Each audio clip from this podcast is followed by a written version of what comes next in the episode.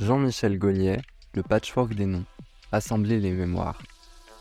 Adolescent dans les années 80, Jean-Michel Gogniet découvre l'homosexualité avec l'épidémie du VIH-Sida.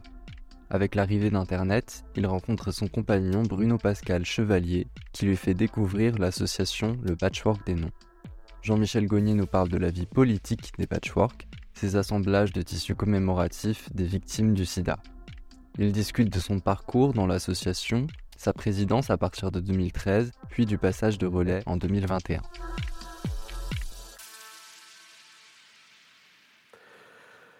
Donc moi je vais reprendre depuis l'origine.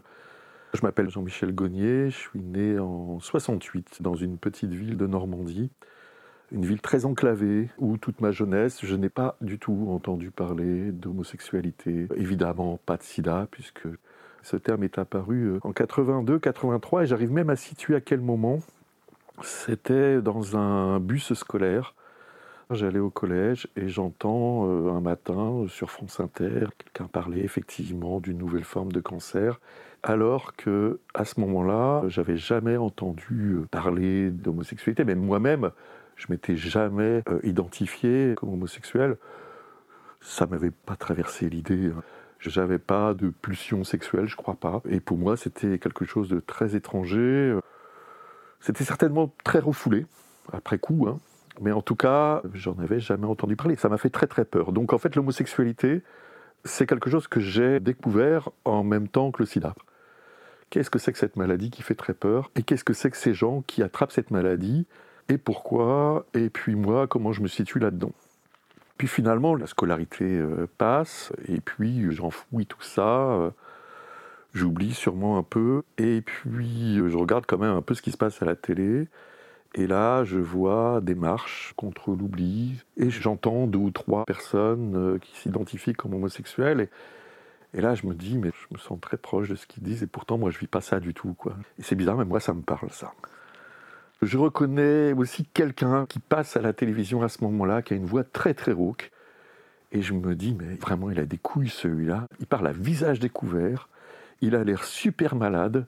Il nous envoie des trucs à la gueule putain, qui est ce type, quoi? Et puis, encore une fois, j'oublie.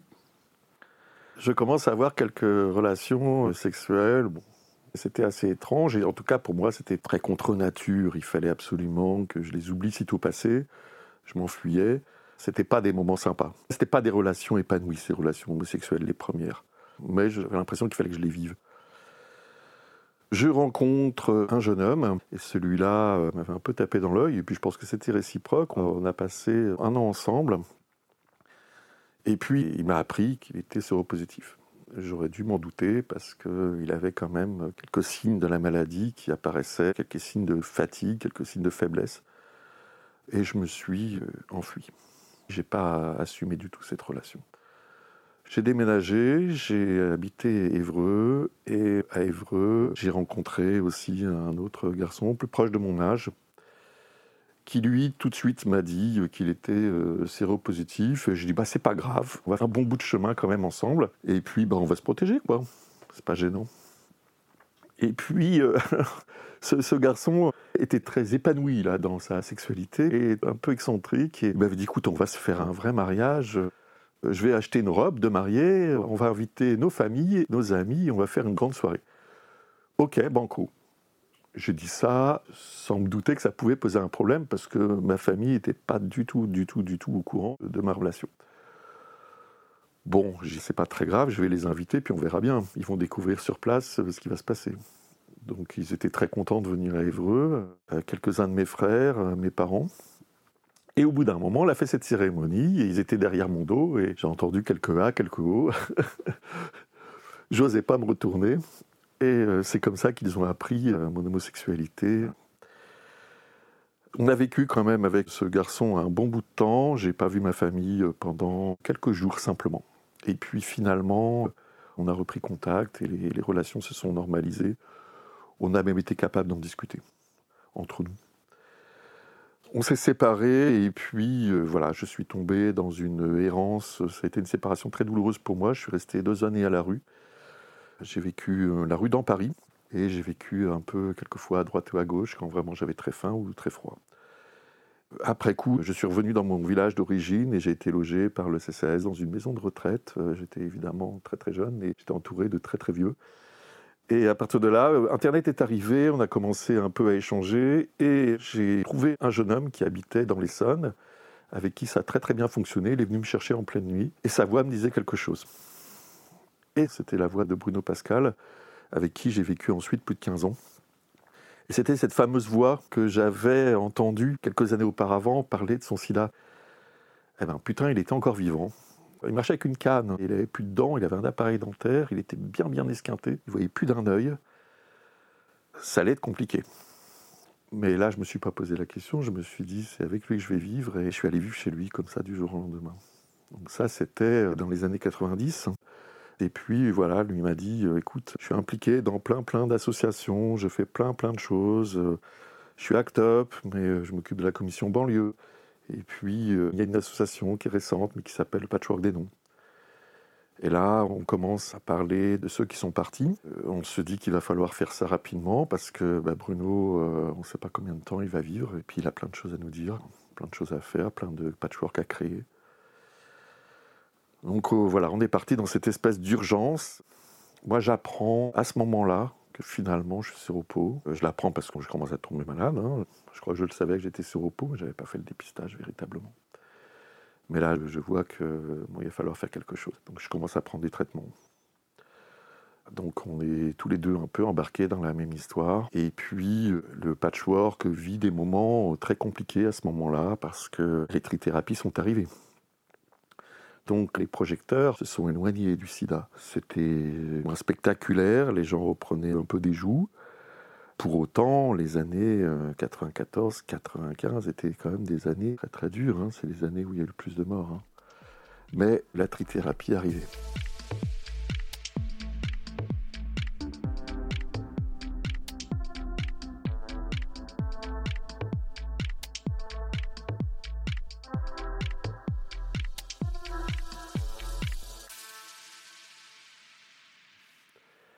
Patchwork, qu'est-ce que c'est?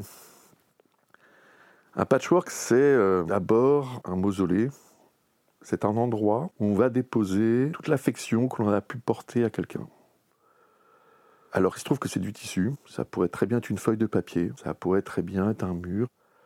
En France, on a décidé qu'on allait déposer tout ça sur une pièce de tissu de 3,60 m de côté.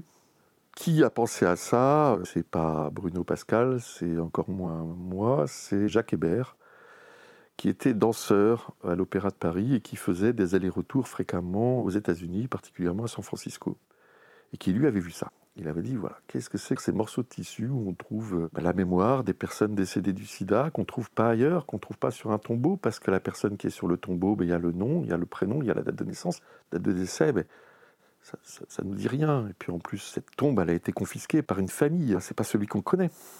Donc on a envie d'avoir euh, un objet qui symbolise la mémoire de la personne que l'on a connue. Donc un patchwork, c'est ça. C'est un endroit où on peut déposer tout ce qui nous paraît symbolique et qui nous rappelle la personne décédée. Donc il y a des conventions. Un patchwork, c'est un grand carré de 3,60 m de côté, composé en général de 8 panneaux. Chaque panneau représente une tombe, c'est à peu près la dimension d'une tombe. Et donc, sur un carré de 3,60 m, il y a plusieurs panneaux, donc il y a plusieurs victimes du sida, la plupart du temps. Quelquefois, on peut faire un carré dédié à une seule personne, parce qu'il y a une grosse ambition, on a plein de choses à dire. Un petit panneau, ça suffira pas. Il peut arriver aussi quelquefois, ce soit un patchwork fabriqué pour une association. Je pense à une communauté de sourds euh, au nord de Paris, par exemple. Donc euh, un patchwork, c'est ça. C'est fabriqué sur un temps général de deux ou trois jours, qui peuvent être quelquefois espacés de plusieurs semaines, plusieurs jours, voire plusieurs années. Ça s'est vu.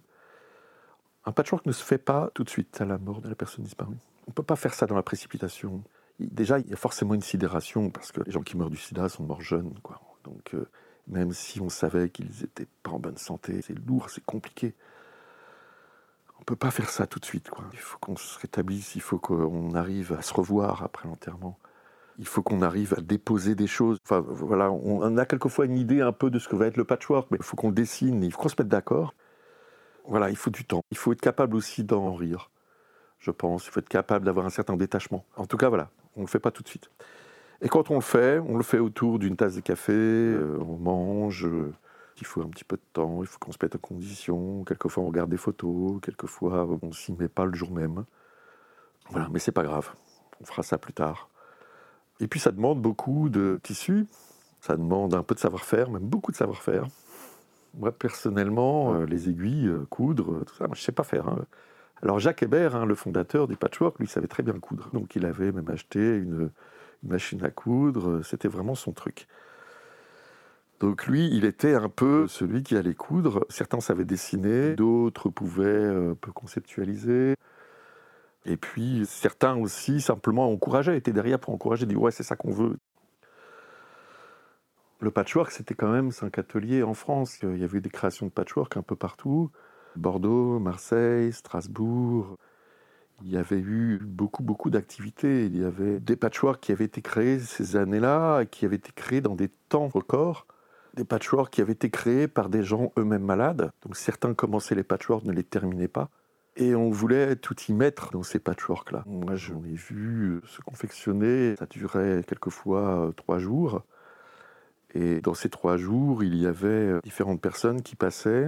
Et on a l'impression que voilà, c'était le dernier acte qui posait, quoi. C'était le dernier témoignage. C'était euh, la dernière chose qu'on va faire publiquement. C'est le patchwork pour notre copain, quoi, ou notre copine.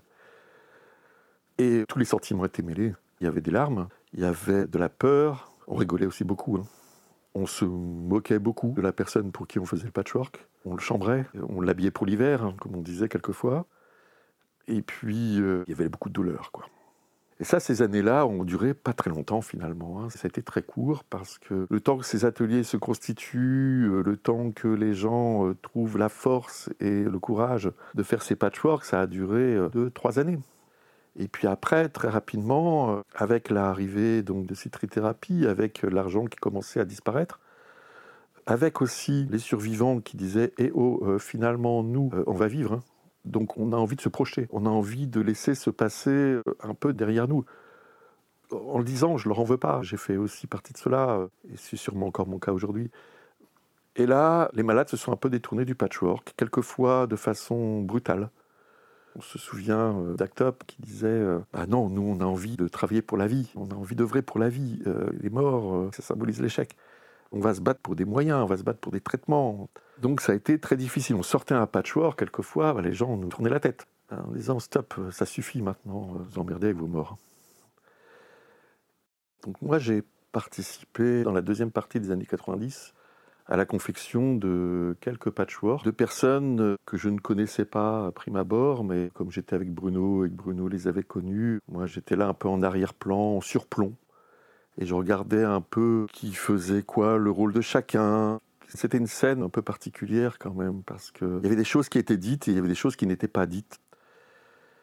C'était quelquefois très cash et il y avait des choses qui étaient très euh, tabous. On ne parlait pas à ce moment-là, par exemple, de la famille, rarement, qui eux n'étaient généralement pas associés, euh, même pratiquement jamais. J'ai pas le souvenir d'avoir des familles associées à la confection des patchworks. C'était toujours le cercle qui était un peu caché de la personne décédée du sida, caché de la famille, ou des personnes qui n'avaient pas forcément eu le droit d'aller à l'enterrement, par exemple euh, qui n'était pas le bienvenu ce jour-là. Ou quelquefois aussi le conjoint qui euh, avait partagé le logement, qui s'était retrouvé du jour au lendemain privé de ce logement, privé de ses meubles, privé de ses droits. Et donc il était là avec ses amis. Moi j'étais là, ici quelque part, comme témoin de quelque chose qui se passait. Et ensuite j'ai participé aussi à d'autres patchworks. Mais le premier en tout cas, j'ai pas participé. Ça me paraissait complètement surréaliste cette histoire. Déjà, de voir des bons hommes en train de coudre, bon, c'était pas donné à tout le monde. Avec application, il fallait faire très attention. Les, personnes, je me souviens très très bien, ils étaient fais gaffe, tu vas marcher dessus. Fais attention là, parce que sinon tu vas te couper, et puis si tu te coupes, ah bah, on va devoir tous passer un test, parce que voilà. Fais gaffe, parce que là, tu es en train de coudre ma partie, alors que moi j'avais dit que je me mettrais plutôt sur la gauche du patchwork. Ah non, puis non, mais pas un soleil. Non, mais il il avait horreur du soleil. Enfin, franchement. Donc, il y avait des arbitrages, euh, quelquefois. Il y avait des chamailleries, quoi, des trucs de cours d'école. Il y avait des larmes aussi sur ces patchworks. hein. Alors les larmes, ça ne laisse pas de traces. Il y avait euh, certains disent, mais alors c'est la légende, qu'il y aurait d'autres substances sur des patchworks. Parce que le patchwork, après, il restait dans la pièce. Hein. Il pouvait rester une semaine hein, dans la pièce. Donc, euh, bon, il pouvait être témoin de choses. Hein. Et puis, il y avait quelquefois aussi des gens qui ne se connaissaient pas, qui étaient en train de faire le patchwork. Je me souviens très bien qu'il y a un couple qui s'est euh, lié, alors un soir, une semaine, plus, je ne les ai pas suivis moi après, mais en tout cas voilà, il y avait des choses qui se passaient entre ces deux personnes ce jour-là. Il y avait aussi la difficulté de le terminer, ce patchwork. Qu'est-ce qu'on fait après ce patchwork? Qu'est-ce qui dit qu'il est terminé d'abord? Tout le monde n'a pas forcément participé. Qui on a oublié? Est-ce qu'il lui ressemble? Est-ce qu'on ne l'a pas trahi? Est-ce qu'il est beau, ce patchwork? Est-ce que c'est une œuvre? Eh, Mais finalement, est-ce qu'il a besoin d'être beau? Est-ce qu'on va être capable de le replier, ce patchwork? Parce qu'un patchwork, Ensuite, il est replié en façon cocotte, cocotte en papier, vous savez. On les prend sur des bords et puis on les assemble et on les plie deux fois, donc sous une forme de cocotte en papier. Est-ce qu'on va être capable de le replier, ce patchwork? Et puis après, qu'est-ce qu'on va en faire? Il y a cette fameuse lettre qu'on fait après le patchwork. Une lettre comme quoi il ne nous appartient plus. Une lettre qui dit qu'il appartient ensuite à l'association Patchwork des Noms. Donc on se dépossède de ce patchwork. Est-ce qu'on se dépossède du deuil? Est-ce qu'on se dépossède de la personne aimée? Qu'est-ce que ça représente, cette lettre? Et ça, la lettre est quelquefois plus difficile à faire que le patchwork, je dirais. Sur ce patchwork, on a aussi euh, quelquefois des gens qui ne se sont pas exprimés parce qu'ils ne se sont pas sentis autorisés à le faire, ou parce que trop impliqués, trop proches, ou parce que c'était pas le bon tempo. C'est pas forcément le bon moment pour tout le monde. Quoi. C'est pas parce qu'on s'est dit on va le faire dans un an, dans deux ans, que pour tout le monde c'est ok. Et puis quelquefois on se rend compte que bah non là. Euh, moi, j'aimerais bien y remettre quelque chose, peut-être, mais pas maintenant.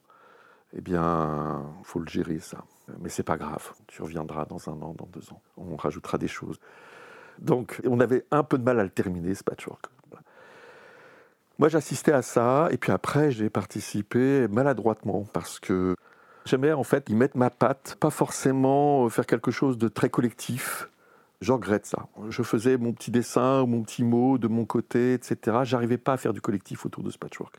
Et on le voit quand on ouvre un patchwork aujourd'hui, c'est frappant. On a des patchworks où c'est une figure, où tout le monde a participé à la figure, ça se voit. Et pour d'autres, c'est des petits bouts. Des patchworks de Gérard Fornaciori, par exemple, qui a été fait en 96 des personnes de son entourage ont écrit des choses. Chacun a écrit des petites choses, mais il n'y a pas eu de témoignage collectif fallait aussi marquer euh, qui était euh, la personne disparue, mais aussi quels étaient ses goûts musicaux. Et sur beaucoup de patchwork, on retrouve ça. Il y a beaucoup euh, des représentations, il y a beaucoup de voyages, beaucoup de paysages. Il y a un paysage très étonnant sur un patchwork.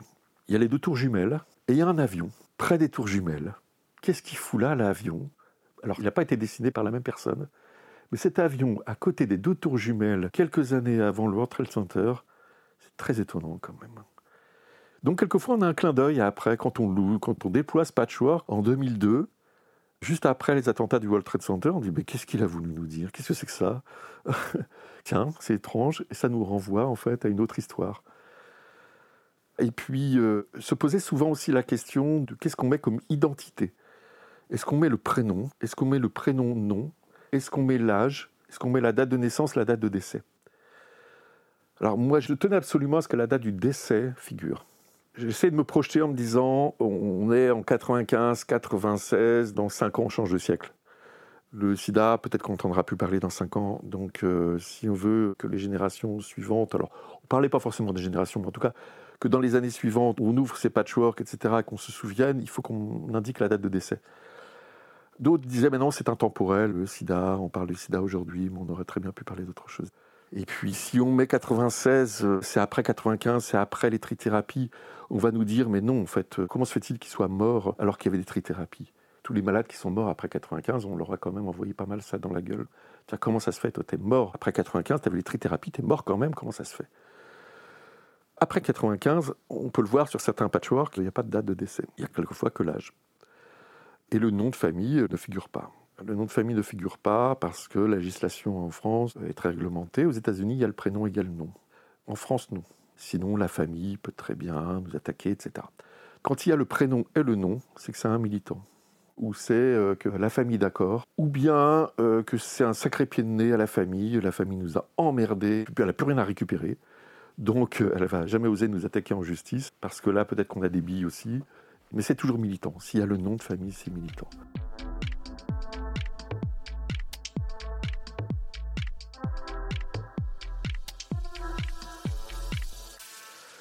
Alors, plus on fabrique de patchwork et plus on se heurte à une difficulté, c'est qu'il faut les stocker, ces patchwork. Et très vite, ces patchwork, ils sont chargés émotionnellement. Donc où est-ce qu'on va les mettre? À la maison, et pendant très longtemps, et encore il y a quelques mois, euh, j'en avais sous mon lit. Donc je ne dormais pas toujours très très bien. Et puis, euh, il y en avait dans les associations, on les pliait, on les stockait. On avait aussi quelques difficultés euh, à les mélanger avec d'autres. Je vous ai dit tout à l'heure qu'un patchwork, c'était un panneau de tissu et ensuite ils étaient accrochés les uns les autres pour former un carré. Et quand on compile ces patchworks, un peu comme dans un cimetière, on fait un peu attention à côté de qui est enterrée la personne disparue. Donc on a quelquefois des patchworks qui sont très très forts et d'autres dont on a un peu avoir l'impression qu'ils sont plus ternes parce que on l'a pas fait à la même époque, parce que ça ressemblait pas à la personne qui a vraiment vraiment souffert. Et du coup, quand on assemble, on se rend compte que bah, ça déséquilibre. Et donc, il y a quelquefois des patchworks qu'on ne peut pas associer entre eux. Donc ça, ça faisait aussi l'objet d'arbitrages sans fin. Et puis, euh, est-ce que c'était pas intéressant aussi de brasser les origines, les années, etc., etc. Donc, euh, on n'a jamais évidemment euh, statué là-dessus. on a cousu des patchworks ensemble. Quelquefois, on les a décousus, on les a recousus. Mais quand on ouvre un patchwork aujourd'hui, il faut aussi avoir ce regard-là. Se demander pourquoi on a cousu ces deux patchworks côte à côte. Quelquefois, c'est deux personnes qui se sont bien connues. Et il y a quelquefois des ponts. Quand on regarde deux panneaux sur le même patchwork, quand on connaît un peu l'histoire, il y a quelques signes qui montrent qu'il y a une continuité entre ces deux personnes. je pense à un en particulier, c'est des nuages. Il y a un nuage qui continue sur un autre patchwork. Et c'est étonnant parce que c'est pas la même année d'ailleurs. C'était des années d'écart. Et puis, on a aussi des patchworks qui sont euh, épais. Je pense au gros patchwork d'Actop, euh, il y a des tas de fleurs cousues, etc. Donc il faut aussi équilibrer parce qu'il faut le porter. Parce que ces patchworks-là, une fois qu'ils sont cousus, euh, on va les montrer. Il ne faut pas rester dans une cave. Et euh, bah, quand on est un peu malade, quand on a plus 20 ans, eh ben, on regarde aussi ça. Hein. Un patchwork, ça peut peser 25 kg, 30 kg. Donc on essaie d'un peu d'équilibrer. On sort ces patchworks dans des gros sacs très très longs où euh, dedans on arrive à mettre deux ou trois patchworks. Et puis quand on les sort, donc ils sont pliés façon cocotte, hein, quand on les sort, on les distribue comme ça sur une très grande surface et on les ouvre. Et quand on les ouvre, pour nous qui avons contribué à confectionner ces patchworks, à chaque fois c'est un choc. Et même 20 euh, ans, 25 ans après, euh, moi je suis toujours bouleversé. Et même s'il n'y a personne, même s'il n'y a pas de public, même s'il n'y a pas la cérémonie, c'est juste on les ouvre parce que techniquement, il faut qu'on regarde. Si on doit reprendre une couture, etc., moi, à chaque fois, ça me monte à la figure, ces patchwork. Et à chaque fois, ça me remplit d'émotions. D'autant que ces patchworks sont restés dans des sous-sols, sont restés dans des caves, dans des endroits. Et quand on les ouvre, on a l'odeur qui nous monte. Et on a l'atmosphère, on a l'ambiance qui remonte. Et en plus, ces patchworks ont un peu vieilli, ils sont patinés aujourd'hui peu comme une vieille tombe. Et quand on choisit de faire une cérémonie de patchwork, c'est très ritualisé. Pendant les années 90, quand on faisait une cérémonie du patchwork, on s'habillait tous en blanc. Pour déjà être neutre. Ce qui était important, c'était les patchworks, c'était pas nous. Donc on s'habillait en blanc. Euh, notamment, je pense à une cérémonie patchwork à la Tour Eiffel en 1994 de mémoire. Tout le monde était habillé en blanc. Et puis, euh, il y a un rituel, c'est qu'on attend pour les ouvrir que la lecture des noms commence. Alors, la lecture des noms, c'est une litanie. Ça veut dire qu'on va lire des noms, généralement des prénoms, hein, pas les noms de famille, rarement. Donc on lit les prénoms des personnes qui sont sur les patchworks, mais aussi quelquefois les personnes qui viennent de mourir. Et le patchwork suivra, viendra un jour peut-être. Et pendant cette litanie, on ouvre des patchworks doucement. Donc on se met accroupi au centre du patchwork et on commence à déplier cette cocotte méthodiquement. On l'ouvre petit à petit et là, le patchwork est présent euh, devant nous, euh, est ouvert 362 côtés, c'est très impressionnant. Et à partir de là, quand il est ouvert, on le lève à hauteur d'homme et on tourne. On tourne trois fois dans un sens, on le repose, on le remonte, on tourne trois fois dans le sens contraire. Quelquefois, pour certains patchwork très militants, on le levait encore plus haut et on brandissait l'autre bras. Voilà, pour montrer que c'était un combat, quoi. On était fiers. Ce patchwork, quand on le redéposait, il était visible par les badauds, par les gens qui euh, venaient se recueillir, par des gens qui ne savaient pas du tout ce qui se passait à cet endroit-là, parce que ce déploiement, en fait, il est mobile. Il n'est pas seulement à des endroits dédiés pour ça. Il n'est pas seulement à Solidaise. Il n'est pas seulement euh, place des combattants du sida aujourd'hui. Il n'est pas sur l'artère à la Villette, pas seulement. Il peut être aussi euh, sur la dalle d'Argenteuil, où il y a eu autour des tas de morts du sida, anonymes.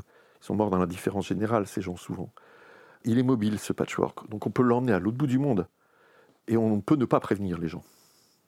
On peut décider un jour, comme ça, d'arriver avec des patchworks, dire ben voilà ce qu'on vous dépose.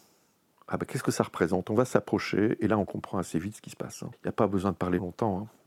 On comprend que ces personnes sont décédées, on comprend que ça parle de gens, que ça parle d'une époque, que ça parle de souffrance, que ça dit des choses très fortes.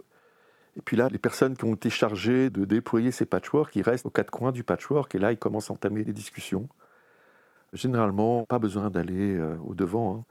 Les gens s'interrogent, ils disent bah, c'était très jeune, là, la personne qui est morte, elle est morte à 28 ans. Elle est morte du sida, c'est ça? Elle est morte du sida. Et là, la personne dit mais moi, j'ai bien connu quelqu'un qui est mort du sida. Peut-être que j'en parle pour la première fois, etc. Enfin voilà, ça amène des discussions. Il y a des gens aussi qui vont nous parler d'autres deuils. Mais euh, quand est-ce qu'on parle du deuil dans notre civilisation, dans notre société? Et là, il y a un échange qui s'entretient, qui s'établit, et ça peut durer très très très longtemps, cette affaire. Et puis ça amène souvent des gens à nous dire, mais moi j'ai envie aussi de faire un patchwork, comment on s'y prend, comment on peut faire, est-ce que je saurais faire, est-ce que je suis autorisé, est-ce que c'est pas trop tard?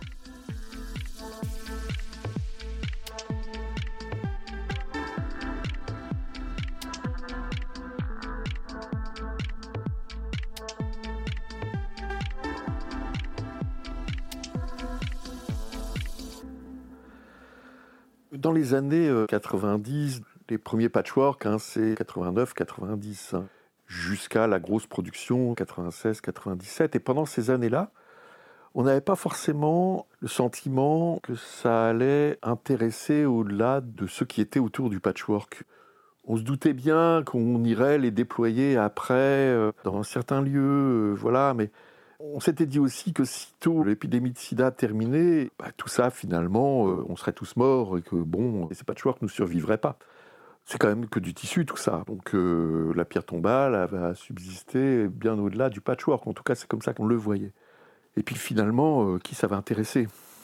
Enfin, voilà, nous on était dans cette période quand même assez limitée de je suis né, je suis tombé malade, j'ai accompagné quelqu'un de malade, je vais tomber malade à mon tour. Et puis après, voilà, on sera tous partis, on va passer à autre chose. Donc euh, ces patchworks ont été réalisés et ça se voit sur certains, euh, on les a cousus, mais on n'a pas doublé la couture hein, en se disant euh, faut que ça tienne 40 ans, hein, parce que dans 40 ans on va les redéployer, il se passera ça. Mais vraiment, dans les années 95-96, il y avait une conscience que mourir du sida, c'était politique, hein. il y avait un sens on allait rejoindre la file, on allait rejoindre toute cette euh, litanie des noms, au moins les noms. Forcément, on allait entendre notre nom. Même s'il n'y aurait pas de patchwork, notre nom allait résonner. Donc, euh, quelque part, euh, ils savaient qu'ils allaient être immortels, en tout cas pour la communauté. Bruno Pascal, avec qui j'ai vécu près de 15 ans, quand il est décédé en 2012, on s'est dit on va faire son patchwork quand même. Hein. C'était l'ancien président du patchwork. Et je me suis posé la question très longuement, qu'est-ce que je vais pouvoir y mettre de très personnel? Quelque chose qui lui ressemble, quelque chose... Les gens, quand ils vont regarder ce patchwork, ils vont se dire, ça y est, bah oui, c'est Bruno, ça lui ressemble tout de suite, ça peut pas être un autre. Eh bien, je me suis souvenu, quelques années auparavant, on était allé en Syrie, alors c'était la Syrie en paix, hein, mais on était allé en Syrie, et Bruno avait acheté une chemisette jaune pétante avec des diamants dessus, avec des trucs. Je ne sais pas ce que ça foutait là, hein. je sais pas, ça avait atterri en Syrie. Il l'avait acheté, évidemment, il l'avait porté. C'était vraiment de la provoque. Lui s'en fichait complètement. Moi, j'étais pas très à l'aise. Mais bon, c'est passé comme ça. Et il l'a ensuite reporté à différentes occasions. Donc les gens le reconnaissaient à cette tunique, à cette chemise jaune bien pétante, et cette chemise qu'on a découpée soigneusement, qu'on a un peu réduit, et qu'on a cousue sur le patchwork de Bruno. Donc Bruno Pascal, qui était mon compagnon, est mort en 2012. Il se trouve que le Patchwork des Noms, c'est une association très particulière.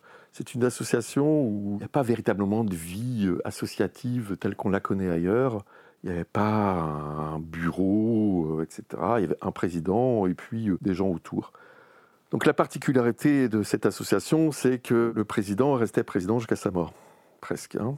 Donc euh, Bruno était le deuxième président. Quand il est mort, sa question est posée de qui allait prendre le relais.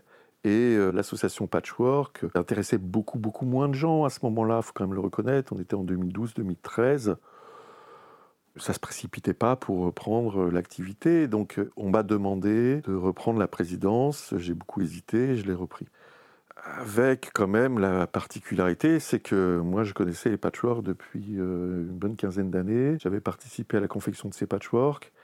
Et mon compagnon venait de mourir, on venait de fabriquer son patchwork et c'était lourd, quoi. C'était vraiment, vraiment très, très lourd. Et, pour moi, c'était en plus devenu euh, comme un panthéon. Euh, j'avais quelquefois idéalisé euh, toutes ces personnes qui étaient décédées parce que bah, déjà eux étaient morts, pas moi. Qu'est-ce que j'ai fait de tout ça? Qu'est-ce que j'ai fait de ma vie finalement? Est-ce que j'ai été digne? De survivre à tout ça. Quelle légitimité j'ai vis-à-vis de tous ces patchworks voilà, qu'on déploie sous mes yeux? Quelle est ma mission finalement? Qu'est-ce que je dois en faire? Donc je suis resté président du patchwork jusqu'en 2021 et en 2021 les patchworks devenaient de plus en plus lourds, où je vieillissais de plus en plus, et j'avais de moins en moins de force. J'arrivais plus à les porter, ces patchworks. J'arrivais pas à m'en détacher, j'arrivais pas à les dépasser, j'arrivais pas à refermer euh, cette armoire à fantômes. J'ai une armoire qui est dédiée à tous ces témoignages, à ces photos, à ces morceaux de tissu quelquefois qu'on a gardés là parce qu'on s'est dit que ça pouvait toujours servir. Cette armoire, euh, je l'ai gardée fermée très longtemps et dès que je l'ouvre, euh, je m'en prends plein la gueule. Donc voilà, je préfère la garder fermée. Et la vie fait que j'ai dû déménager plein de fois. On a déménagé cette armoire et quand même, à chaque fois, j'ai beau changer plein de fois le mobilier, cette armoire, elle est toujours là. Qu'est-ce que je fais de ce patrimoine, ces patchworks? Est-ce que je vais rester gardien de ce temple à vie jusqu'à ma mort? Est-ce que c'est ça mon destin comme mes prédécesseurs? Donc euh, l'année dernière, je me suis dit, euh, bon, c'est peut-être le moment de passer le relais. Mais à des gens qui n'ont pas fabriqué ces patchworks, qui sont peut-être pas atteints par le VIH, peut-être même qui n'ont pas connu cette histoire, mais peut-être qu'ils vont être capables de nous dire autre chose, d'y trouver autre chose dans ce patrimoine. Peut-être aussi euh, qu'ils vont être capables d'en parler différemment à cette jeune génération, en y mettant peut-être un peu moins de moelle, parce que finalement, quand on en parle aujourd'hui à des jeunes de 15 ans, c'est lourd de leur en parler, mais c'est aussi lourd de l'entendre. C'est compliqué de recevoir euh, un discours comme ça qui... Euh, moi, j'ai pas beaucoup de distance avec les patchwork, hein, donc euh, quand je leur en parle, je le vois à Solidaise. Hein, ils repartent de là, ils sont un peu chamboulés, hein, donc ils n'ont pas forcément envie de revenir. donc il faut peut-être en parler maintenant différemment, il faut peut-être accepter que ça fait partie de l'histoire et que aujourd'hui euh, ces patchworks, il faut peut-être pas les replier définitivement, évidemment que non, mais il faut peut-être les ouvrir différemment avec euh, un autre angle.